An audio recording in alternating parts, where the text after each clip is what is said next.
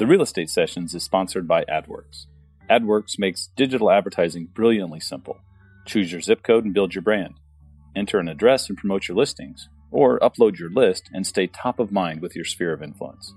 And if you go to adworks.com slash Bill Risser, you'll do more than just build brand awareness or nurture your network. Right now, you get to save 15% off your purchase, and I get to send 10% to the Colon Cancer Alliance, an organization that means a great deal to me. That's adworks.com slash Bill Risser. Agents have to realize that they're more than just sell, uh, salespeople, right? That they, you know, that they have purpose. As an agent, you have a tremendous purpose, um, and, and that you're useful not only to the business, to the industry, to the real estate industry, but you're useful to your community. You're useful to your neighborhood. You know, you, you are the, the anchor of it all. Welcome to the Real Estate Sessions, where industry leaders share their stories and offer tips and advice to real estate professionals. Now, your host, Bill Risser of Fidelity National Title in Tampa, Florida. Hi, everybody, and welcome to episode 98 of the Real Estate Sessions podcast. Thank you so much for listening. Thanks for finding us. Thanks for telling a friend. Thanks for leaving a review or a rating. It's how this little show continues to grow, and I really appreciate it. Uh, I'll tell you what I really appreciate is our guest for episode 98. This is somebody that I have not talked to until this moment. I've known of him. I've seen him present. Yeah. His name is Billy Ekofo. He's with Century 21 Redwood back in the, we'll call it the nation's capital area, Virginia, Maryland, DC. And I'm so excited to get his, yeah, so excited to get his story. Uh, so Billy, welcome to the podcast. Well, thank you, Bill. Um, I feel like I'm talking to a mirror, so which is great. Um, Perfect. you know, uh, but yeah, it's such a pleasure, and, and I appreciate the opportunity. Yeah.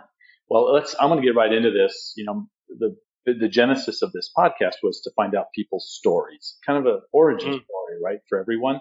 And right, and you have um, one that's unique. And we'll start right from the beginning. You were you were born in the United States to Congolese parents, right? So you're a U.S. citizen. Yes. Right. Yes. But you grew up in the Democratic Republic of the Congo. And indeed, I, I'm going to guess that a vast majority of the listeners really don't know what that's like. And we'd love to just get kind of a talk about life there in the DRC.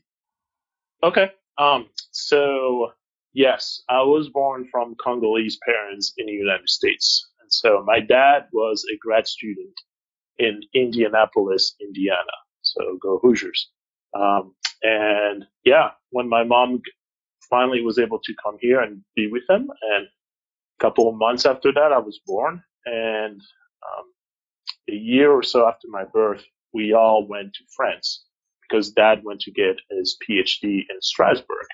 And so we lived in France for five years. And then right in the mid 80s, we all flew back to the Congo, um, the main cap, the, well, to the capital, Kinshasa. And so, um, you know, by all accounts, the Congo was, uh, it's an interesting place to live, right? And so think of your typical, um, third world country, uh, but with some, um, I would say some perks, right? So we had, at least at the time, we had a, a huge um, expat presence uh, or expat population in the Congo. And so and it was basically divided into, you know, entertainment and lifestyle with, you know, for expats. And so they had access to several other things. And then, you know, the rest of us, basically the people living around that type of um, I was I used the word wealth, but it wasn't really wealth. It was just opportunities.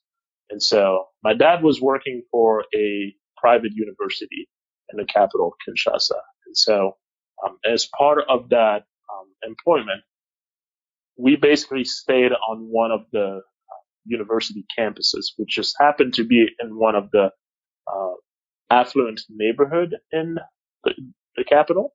And so we are very much growing up exposed to you know, um, expats living around us. So we had French, um, the American school in Kinshasa was not too far from home. Um, we never really went there because we didn't speak English, but, you know, we had family friend that stay on that campus. And so, uh, but, you know, that was basically it. So we grew up, um, say we, my family and I, we stayed there Um, and there were some, you know, issues like third world country issues. Like one day the power would go out, and so we had no power, and then um, you know the electricity will go out, so we had no electricity for a couple days. So we had to cook on charcoal, that type of things. Uh, public transportation was always a pain. So the only way to, you know, make it from point A to point B was, you know, you had to have your own personal transportation. You could take public transportation, but just be uh, conscientious of the fact that it was harsh, right? And so, uh, but yeah, dad had a car, and when we needed to go somewhere as a family, he drove us, and we usually walked to school and back. And so that that was it. Um, life was harsh to some extent, but you know, I was surrounded by my family and my friends, and the the thought of going to the U.S. at some point was there, but it wasn't it wasn't a pressing need. I had it pretty good.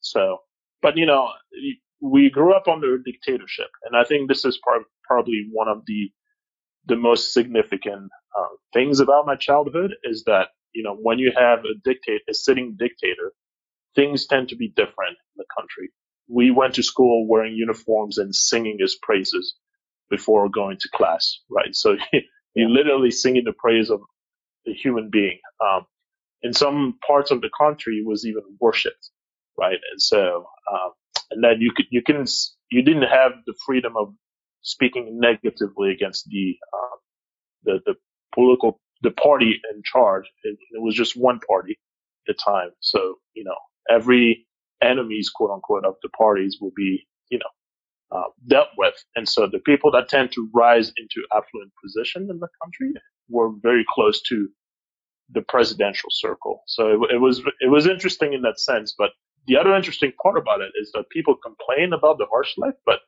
you know, we just we just thought that was the way of the world, right? Democracy to us was just more of an afterthought. It's like, oh, okay, this is what happens in the U.S. and westernized civilization. Here we have basically, you know, a dictator and his people are running the show. And if we can make it by on a day to day basis, that's okay. So that's what you knew growing up, right? I mean, that, so it's, that's it. It's your normal, right?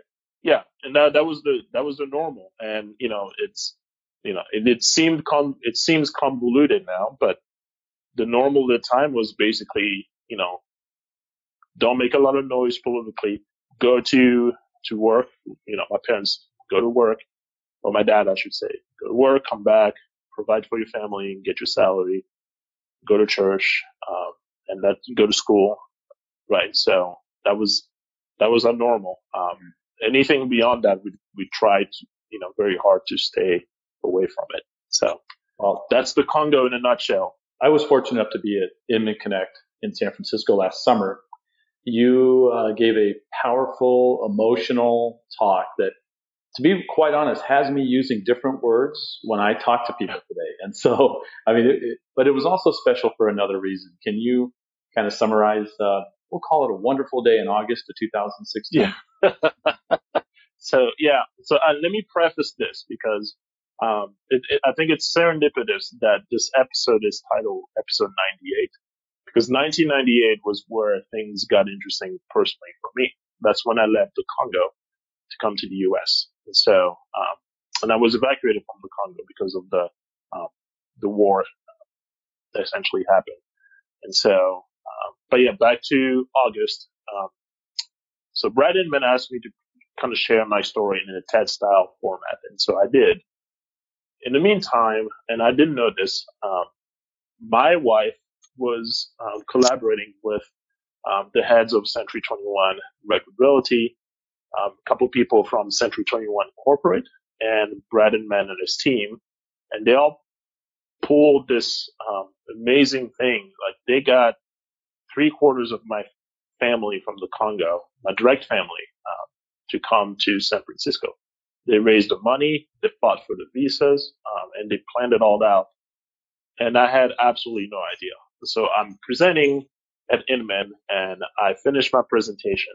Brad Inman comes on stage, looks at me and says a couple words, and then he asks me in front of the entire audience, how long has it been since I've seen my family? And I kind of looked at him and I said to myself, well, you should know that answer because this is, in preparation for this, you and I have been talking about this. So I don't, I didn't understand why he wanted me to answer that question.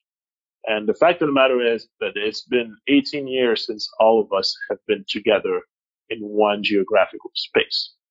And so then he turns around and says, well, guess what? And then brings up my mom, dad, my youngest brother, who I haven't seen since he's four, since he was four years old.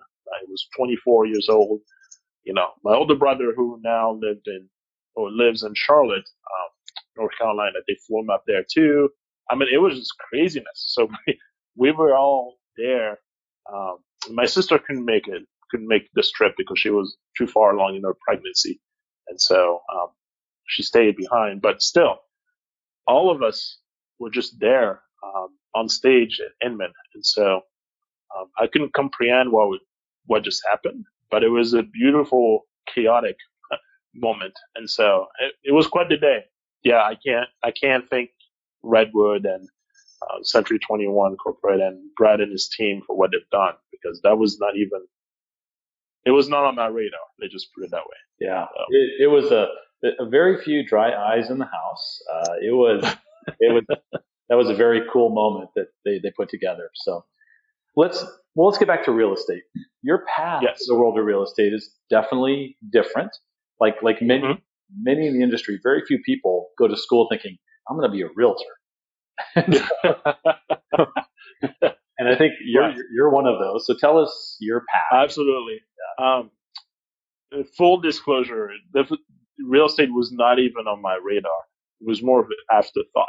So I started out in international education, which is when you know, as part of a university staff, you welcome international students to the U.S and basically advise them on their rights and responsibilities as a non-immigrant here in the U.S. Right. And so, and then I moved from that to work for a local media company in the Norfolk, Virginia Beach area. And then I was laid off from that work, um, which, you know, was unfortunate, but pushed me to, you know, kind of explore this whole media, media thing from, you know, a different perspective. So I was I was contracting for work, but nothing substantial was happening um, because it, you know Norfolk, Virginia Beach is just not the market for media. Like you need to be in a big metropole like New York or you know on the West Coast and probably Nashville to some extent, but we weren't there financially um, and we couldn't make the move ourselves. So I had to find out something that will you know cause me to gain further training and hopefully excel in, uh, well, excel professionally. And the only way I knew how to do this after multiple consult with people was to go back to business school and get an MBA, which I did.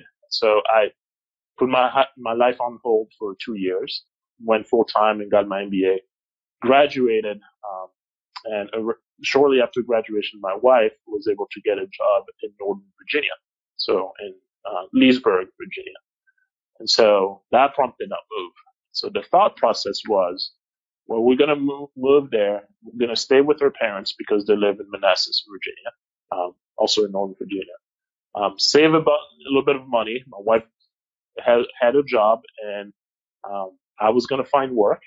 And after that, we were going to move to our place and life would, would have been happy. Well, that's not what ended up happening. Seven months later, after trying to find work and failing continuously to secure said employment, my father-in-law said, well, Billy, I think you should consider selling real estate. And I gave him probably the strangest look ever. Uh, in my mind, I was thinking that there's no way I went to business school and incurred all those debts to sell real estate. I didn't want to earn my living on commission. Um, at least at that time, that's what I thought real estate was about. But then he kept on insisting, and it was like, you know, you can utilize your entrepreneurial training um, that you got in business school, and you know, and I will help you. And so um, he did, and I got licensed in um, December 2013, and in January 2014, I joined Century 21 Redwood Realty as a brand new agent um, brand new in the industry, knew nothing of sales, knew nothing of selling homes, just someone that just joins the industry. And that, that was it. you know, when I went to get my MBA, I wanted to work in international development. And I wanted a career that I felt like was, you know, utilizing business and sort of a, you know, business slash nonprofit hybrid. And international development was that middle ground for me. Um, but there was just no opportunities. And, you know, in the end of the day, real estate happened and little by little, I came to find out that everything I wanted in a career, real estate ended up being the conduit for it. I think even at that time, being in a company that gave me the tools and the training necessary to make me a good agent was key. Um, and I shared this during my presentation at Inman that, you know, when I joined the company, there was no such things as new agent training like we have today. And so at every, at, at any given point, the company had to make a conscientious effort on who they brought in as an agent. And to this day, I don't really know what they saw in me, in me, because I had absolutely no experience in sale. You know, a degree is fine to get in real estate, but you know, you need the sell experience, like the selling experience. That's, that's your street cred, right? And so, and I had none. Yet they were like, you know, we think we can do something with you. Um, and so they brought me on board. And so that's, you know, I will never understand the rationale behind that decision, but I'm so thankful they did. I've, I've had conversations with Eddie before at Inman events. Um, just an amazing guy. And what he, Nick, and Sean have put together there is pretty special. So great choice of brokerage. Good job there, Billy. Well, thank you.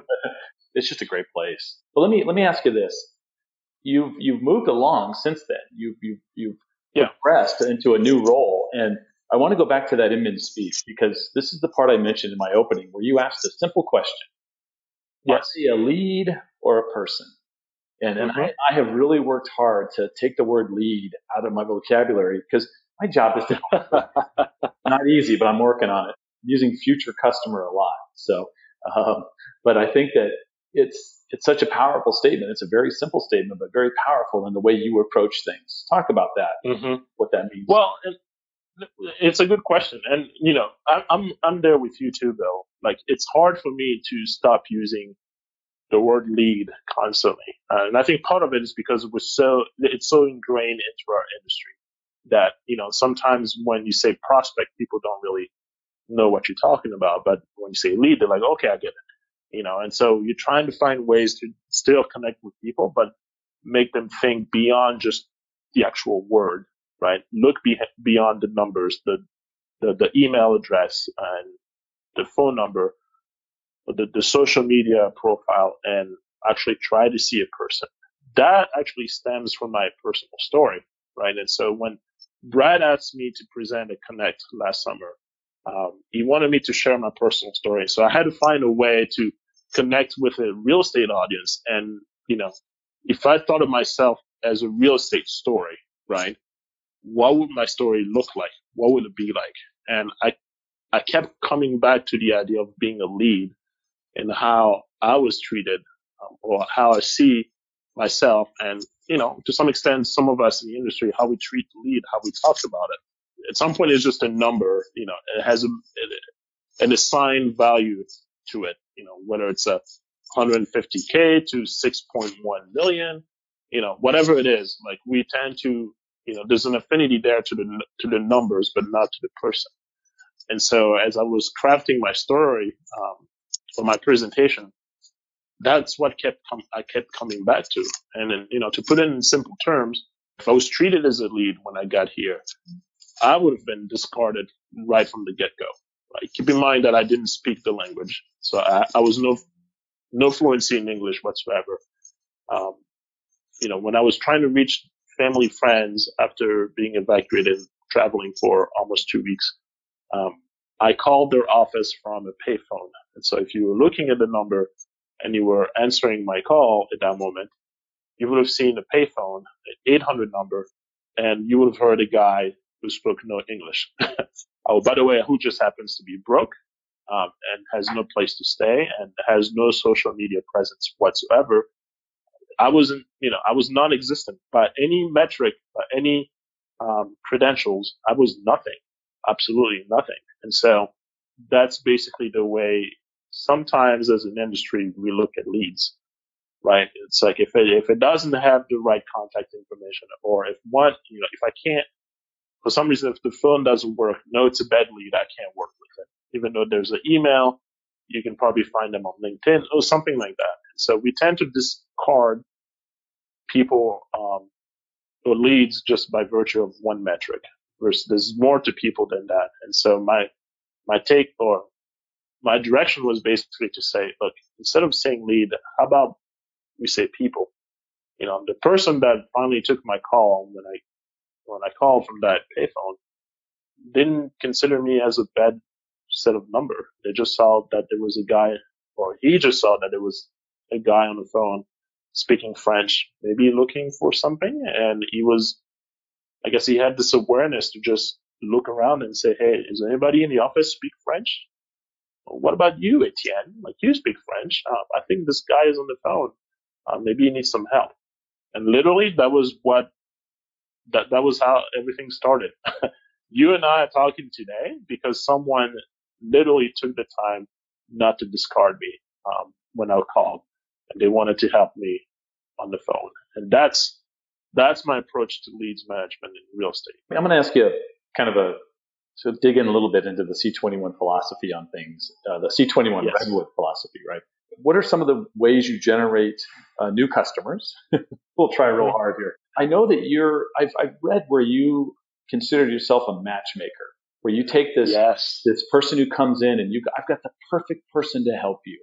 Now you, there's a yes. It's a big operation at C21 Redwood. So first of all, how are those yes. how are those new customers coming in the door? And talk about your process of hooking them up with the right person.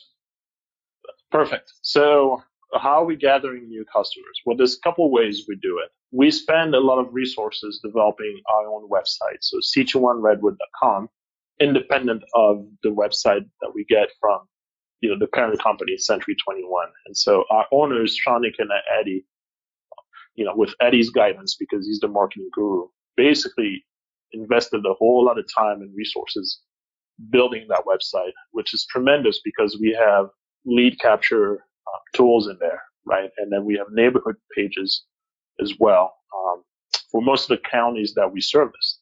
So this is great because, you know, it allows uh, the agents and the staff right, to have information about the market, also coupled with neighborhood specific content. So at any given point, if someone wanted to know what's going on in the specific neighborhood, we, staff, or our agents can literally just grab a page from our website that caters to that neighborhood, the real estate information, and just send it to them.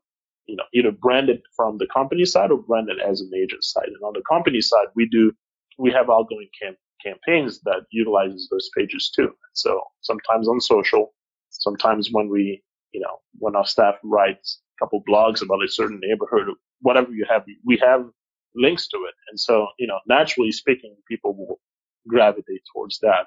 And I would say the second way, our agents are quite involved in the community they serve. So naturally, having the name C21 Redwood associated with a couple events in the community. As a matter of fact, today, the sales meeting we had in one of our offices in Loudoun County was canceled because one of our agents was putting on a golf tournament to benefit a nonprofit that he's so involved with. And so, you know, everything about golf tournament, or I would say just about everything, is Brandon Redwood. Just sheer sight, people have the ability to just see our name and think real estate, they think Redwood, which is great. It's a way of attracting people to you. And I will say probably lastly, we, I believe you know the owners of our company and some other people as well. And generally speaking, we're very much, we're pretty involved into, in the industry, both on the local level and on the national level. That in itself also is a way of attracting people to us. And so that's it. And I guess your second question was the idea of a matchmaker. Yeah. So the matchmaking part is, um, it, it really stems from, um, you know, the overall mission of our department. Um, at the end of the day, for me and for the people in the lead gen department, it's about providing opportunities for our agents, um, whether it's a rental, a listing, or a buyer prospect. And really, it's ensuring ensuring that that opportunity has the potential to blossom into future business. And so, the, you know, to me, this is what brings me to work. this is why we get up every day. It's like, how can we make opportunities for our agents? Not, you know, for every one of them.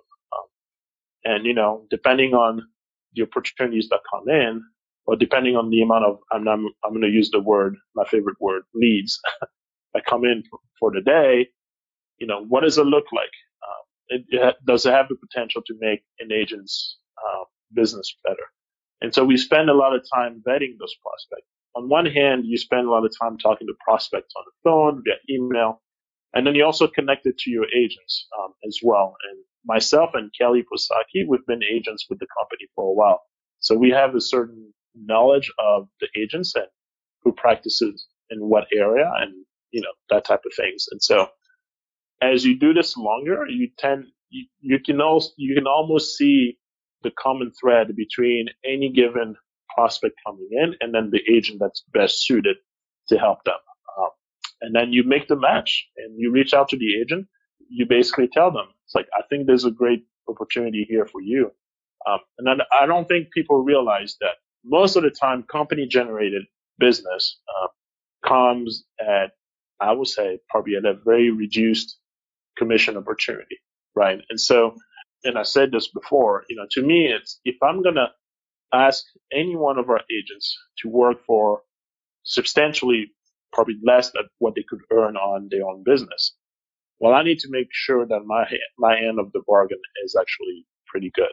And so we make appointments, um, and we call the agents after we make the appointment and after the prospect has been talked to. We have records of conversations, or you know, sometimes phone calls and we can show the agent that, hey, we actually had a decent conversation with any prospect. Here's the thread of the email. Um, here's what they're looking for. And the point of it is for them to move the sale forward, not just restart it again. Uh, just to take, carry that, you know, information and move forward, meet with the clients, uh, and then carry the process. The best compliment that we ever, that we always receive um, is when an agent comes back and say, hey, you know, Billy or Kelly, how did you guys know that it will work out? These people are fantastic. We really connected. Um, you know, they're referring business to me. As a matter of fact, I have another, you know, whatever it is. And that, to me, that's the win, right? To be able to have orchestrated that relationship and see it blossom. Like, that's the reason why we do this. And so, um, I don't come in with the expectation of just, you know, crank up leads every day and, you know, hoping for the best. No, I have, you know, my interest is seeing every single one of our agents succeed.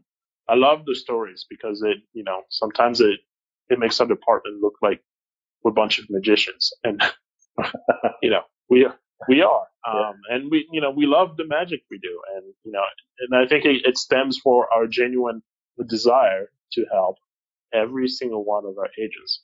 That's a very unique position that you and Kelly hold. Um, I've only come across that a couple times, you know, mm-hmm. in, in, the world of a brokerage, right? Because that's, I've seen it on teams, you know, maybe a lead, you know, coordinator that really cultivates and works on, but boy, to, to see that at a big brokerage level, that's very impressive. So how, how does social yeah. media work into all that for, for, for you and your team? We have some Facebook ads go and promote some of the, the neighborhood pages we have there, you know, just to spare, spare some interest. Um, and it has yielded some interest. You know, sometimes we put contents on Twitter, you know, we have a Facebook page, a public Facebook page. So where we also utilize, you know, some of our original content or company announcements and, you know, open to the general public. And then, you know, we're pretty good about following up with, you know, anyone that has any remote interest in real estate or purchasing or leasing or whatever. That's that's a good portion of what we do. Um, personally, I would say to me, it's it's more about you know engaging people to have with the hopes of having a one-on-one with them, like a face-to-face interaction. And so, independent of what we do as a department, I, to me, it's this this has become my goal. It wasn't in the beginning. Um, I thought social, social media was more of a, you know, how many raving fans can you gather in one place and, you know, how many friends can you have compared to the other person? But I think in my personal journey of maturing, um, you know, it's become very obvious that, you know, social, at least to me, social media I use it to generate opportunity to actually have one-on-one conversations with people, uh, be able to meet face to face. And so I, I, make it a point now that, you know, anybody that I connect with, or at least I try, you know, if I know that they, they are in the industry, um, and, you know, they've indicated that they'll be one of the, you know, either an Inman or NAR or another conference that I just happen to be there, like I, I make it a point to at least have some time with them. Um, and to me, you know, what starts on social carries to one on one, and then the social in- interaction after that to me has a deeper level um, or deeper meaning. So that's the way I use it. You also value corporate social responsibility. You've talked about that in some articles, mm-hmm. things. What does that look like in the world of real estate? I think this is like the one hundred thousand dollar question you know, what does social responsibility look like in our industry? And um, you could make the argument, Bill, that real estate, in fact, that selling real estate um, is the single greatest socially responsible thing to do. And I will say you're right um, to some extent. But like by every measure out there, the real estate industry hasn't really delivered on that specifically. And when I say that, I mean, you know, we're very good about marketing ourselves, agents and brokerage included, into how we benefit people. We're helping them with the American dreams. And we're very good about promoting those happy moments on social and bragging about that, bragging about an agent selling insane amount of homes and, you know, being marketing ourselves or branding ourselves as top agents or top brokerages. But I don't think we, you know, for all the goods that we think we do, and you know, there's some people that do extremely like good things. You know, we have community ambassadors at Redwood, and they're out there looking for opportunities to serve the communities. That's the side of the business that I think does not get recognized um, and gets drowned pretty often, to the point that that messaging is only on the surface level for the non-real estate world and so, and that's the, to me, that's the mismatch, right? And so we say we do good and we actually have things where we, we actually do good, but collectively as an industry, um, the public hasn't really acknowledged what we do.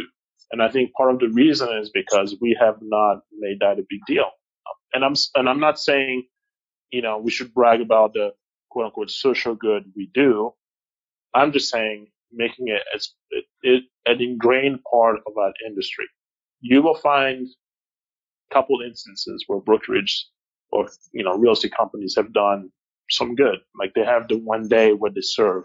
Um, example: Keller Williams has Red Day, you know, where they they go in the community and they help with the special project. You know, it, but it's one day. It's not continuous, and so social needs are on a continual basis. And so if you just spend one day to just try to cater to one and then the rest of the year showing the many houses that you sell and the happy pictures, you know, that's great, but it doesn't communicate to the world that you value where they are um, and that you care about where they are in terms of um, that you care so much about them that you're trying to make them better make the society better, uh, you know, make your community better. And so that's, to me, that's the biggest mismatch in the industry right now. And the only way, you know, and I'm thinking through this too, um, personally and for my, you know, for our business, for our agents. And I think the biggest opportunity, um, that's out there right now is agents have to realize that they're more than just sell, uh, salespeople right? That they, you know, that they have purpose. As an agent, you have a tremendous purpose, um, and, and that you're useful not only to the business, to the industry, to the real estate industry, but you're useful to your community. You're useful to your neighborhood. You know, you, you are the, the anchor of it all. You know, think, and, and I made this argument to a couple agents in, in my company, in our company. Think about how many businesses crosses real estate uh, in fact, think about how many touch point you as an agent can have with all kinds of businesses. And so you are, you know, you're the cornerstone, right? And so that's, but I don't think the industry as a whole value, or at least we're not pushing that message through all of our agents. Um, and I'm not saying we should inflate their ego. This is just a realization that we need to have that we we are more than the house we sell, or the houses we sell, the homes we sell. And then once we get hold of that notion, I think amazing things will happen. That's a big, grand, noble gesture, but you're right. It, it starts. It's going to be a grassroots kind of a thing, right? It's going to start at Yeah. a brokerage like yours, and then it'll go to another brokerage, and then maybe a big company will embrace. And so I think that's wonderful. Um, yeah, and it's look, this is something we wrestle with every day, right? So I, I don't know. No, bro, no real estate brokerage I know likes to remain small. So everybody wants to grow. Everybody wants more business. You want to be the, you know, the dominant face in the marketplace. That, that's great. And we have the same aspirations. But how do you do it? Not at the expense of who you are, of your heart as a company. You know, Redwood's heart has always been about the community. It's always been about making the agents better with everything. Um, and it, it's why none of the people in the top management are selling uh, because we made that re- requirement. We wanted people that that were fully dedicated to their mission. Um, and not to say that those ones that do sell are any less of leaders. Um, you know, I know some people that sell and they manage company just, you know, fantastically. That's not the case. But for us, you know, in order to be true to our mission, it required us not being distracted. And so we need to be 100% focused on, you know, growing the company, but not at the expense of being involved in our co- communities, both on the local level and, and on the national level in real estate and beyond. And so that was, that was the many, one of the many sacrifices we made. And, you know, every day it's not easy, right? Um, you know, That's not. every day. No, it, it's not. It's just this is the anchor point when you, you get back to it and say, you know, what keeps me motivated? It's like, you know, I, I want to make.